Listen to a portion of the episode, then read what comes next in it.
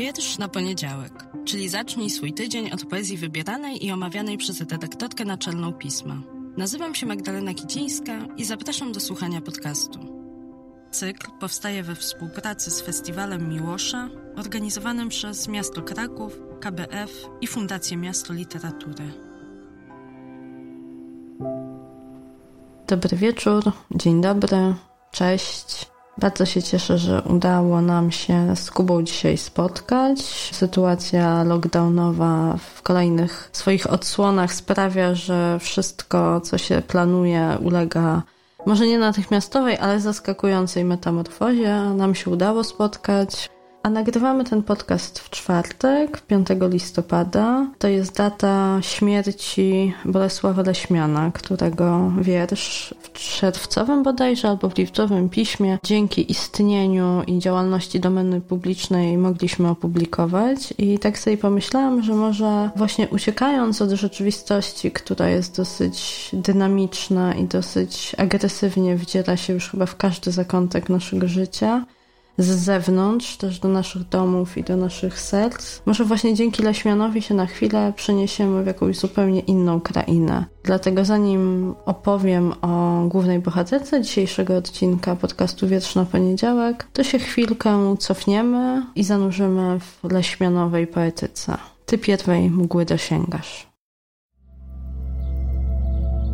Bolesław Leśmian.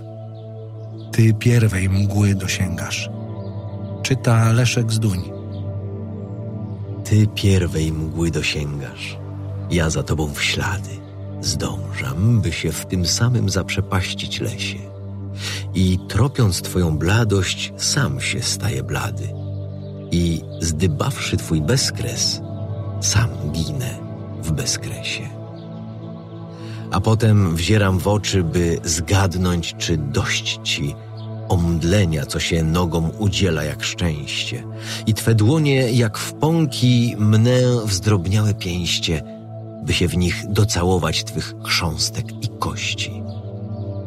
A one wypukleją na dłoni przegubie, niby pestki owoców zróżowionych znojem, i nieśmiałym do ust mych garną się wyrojem, zatajone w swej ciepłej od pieszczot siedzibie. Ich dotyk budzi wzruszeń zaniedbanych krocie. A ty, tuląc je w warg mych rozrzewnioną ciszę, dziecinniejesz w uścisku, malejesz w pieszczocie. Chwila, a już cię do snu z lat dawnych kołysze. Mam nadzieję, że ten wiersz na chwilę zabrał was w zupełnie inną rzeczywistość. Zupełnie inną rzeczywistość zabiera też bohaterka dzisiejszego odcinka, czyli Alex Freyheit, która w listopadowym piśmie pojawia się ze swoją kulturalną apteczką. Wysłuchał jej Mateusz Rosler i to, co usłyszał, spisał na stronie osiemdziesiątej trzeciej i do odsłuchania w formie audio na stronie magazynu, więc bardzo gorąco polecam, może jako wstęp do znajomości, do zaznajomienia się z twórczością Alex Freyheit, która to twórczość jest bardzo wielokanałowa, artystka multi, multidyscyplinarna, trudne słowo, performerka, współtwórczyni duetu Siksa, a dla mnie poetka, jak zresztą sama o sobie pisze, poetka na własnych zasadach. A postanowiłam o niej opowiedzieć w dzisiejszym odcinku nie tylko z uwagi na jej obecność w listopadowym numerze pisma, ale dlatego, że po jej tomik Natalia ist Sex Alex ist Freiheit, bardzo trudny tytuł, ale bardzo ciekawy. Potem tomik sprzed dwóch lat, który ukazał się nakładem korporacji Hart, sięgam w ostatnich dniach, to znaczy po dwudziestego drugiego października, czyli po strasznym, okropnym dniu, w którym pseudo-trybunał konstytucyjny wydał pseudo-wyrok, bo właśnie w takiej pseudo-rzeczywistości politycznej żyjemy, że wszystko trzeba jakoś brać w cudzysłów. Ale właśnie po tym dniu, po tym oświadczeniu pseudo-trybunału sięgnęłam po ten tomik i sięgam po niego może nie codziennie, ale co parę dni, dlatego że wydaje mi się, że autorka, chociaż wiersze powstawały kilka lat temu, bardzo mocno i bardzo stanowczo, stanowczym głosem wpisuje się w dyskusję, która się toczyła od kilkunastu dni i pomyślałam, że może to jest dobra okazja, żeby o tym Tomiku powiedzieć, przypomnieć, bo przecież nie jest tak, że musimy zawsze omawiać tylko te książki, które ukazały się wczoraj albo przedwczoraj. To nie jest tak, że po premierze książka trafia w niebyt i znika nam gdzieś w czarnej dziurze i nie możemy do niej wrócić. Możemy, wracamy, zresztą często to się w tym podcaście się dzieje. I to jest jeden z takich tomików sprzed dwóch lat, a jakże, jakże aktualny dzisiaj. Teksty, które Siksa, bo tym pseudonimem podpisany jest ów tomik, wybrała do tej książki, to są teksty z niesłychaną mocą kobiecego głosu. I wydaje mi się, że takiego głosu i takiej poetyki, takiej bezkompromisowej poetyki, bezkompromisowego, niezasłaniającego się wstydem, nie stojącego obok tabu, bo tabu zostało zmiażdżone szczerością tego przekazu, bardzo nam teraz trzeba. Autorka te teksty śpiewa, tak jak już mówiłam, w duecie Siksa, śpiewa i krzyczy na scenie, ale kiedy się z nimi obcuje zamkniętymi w książce, na papierze, ja przynajmniej miałam takie wrażenie, tak czułam, że ten krzyk, który z nich wypływa, to jest też mój krzyk. I mój krzyk i o mnie są te historie. I o bardzo wielu kobietach, które też wychodziły i wychodzą na ulicę i odzyskują głos. W piśmie często publikujemy wiersze poetek, które właśnie w taki sposób jak Siksa, bezpardonowy, bezkompromisowy, opisują, krytykują rzeczywistość i mam nadzieję też, że Siksa do nich dołączy, bo może ten podcast będzie też takim zaproszeniem do pisma, na łamy pisma z, ze swoimi nowymi tekstami. A sam tomik? Sam tomik to jest bardzo ciekawa językowo, a dla mnie chyba nawet bardziej niż językowo formalnie interesująca pozycja, bo można ją czytać jak linearną opowieść o Oli, o Oli, która jest bohaterką tekstów i która emancypuje się chyba przede wszystkim od siebie samej i z przemocowej otaczającej ją rzeczywistości.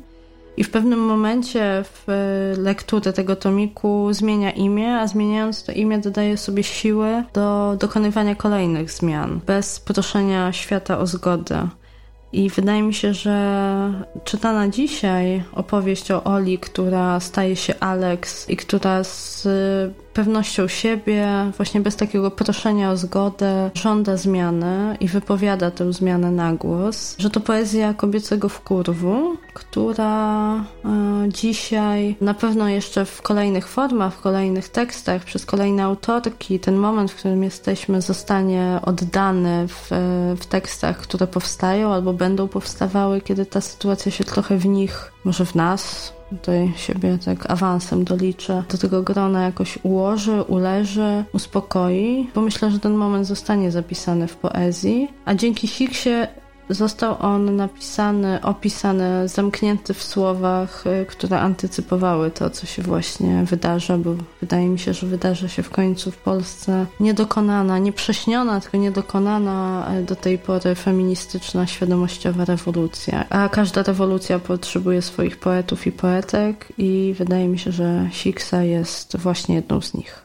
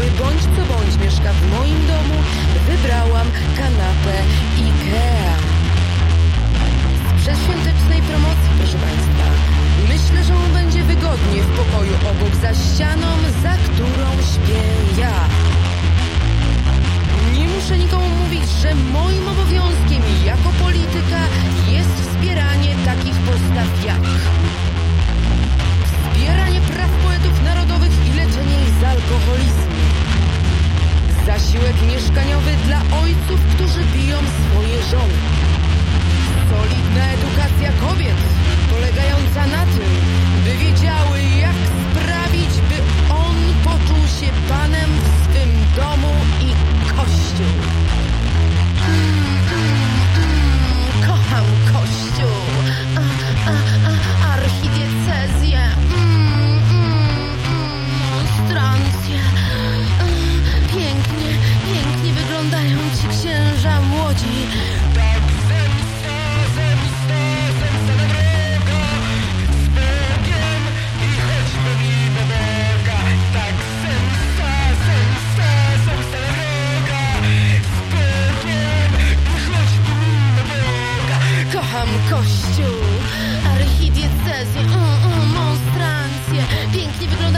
męża młodzi, pełni wiarę w to, że polska polityka to jest wola Boża.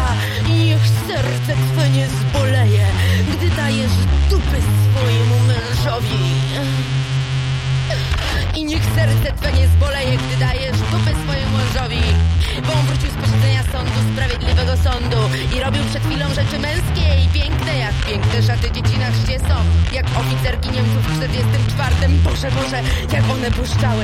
Ale polskie oficerki będą błyszczeć lepiej, bo w Polsce wszystko jest lepsze. Polskie chuje wystawione na sztorc w dwa tysiące osiemnastym przed Ukrainkami, przed tymi brudnymi Ukrainkami będą się błyszczeć lepiej, bo w Polsce wszystko jest lepsze. I to nie będą oficerki od Hugo Boss, tylko od Maciej Ziemi. I chuj, i chuj, i chuj, i chuj, i chuj, i chuj, i chuj, i chuj, i chuj, i chuj, i chuj, i chuj.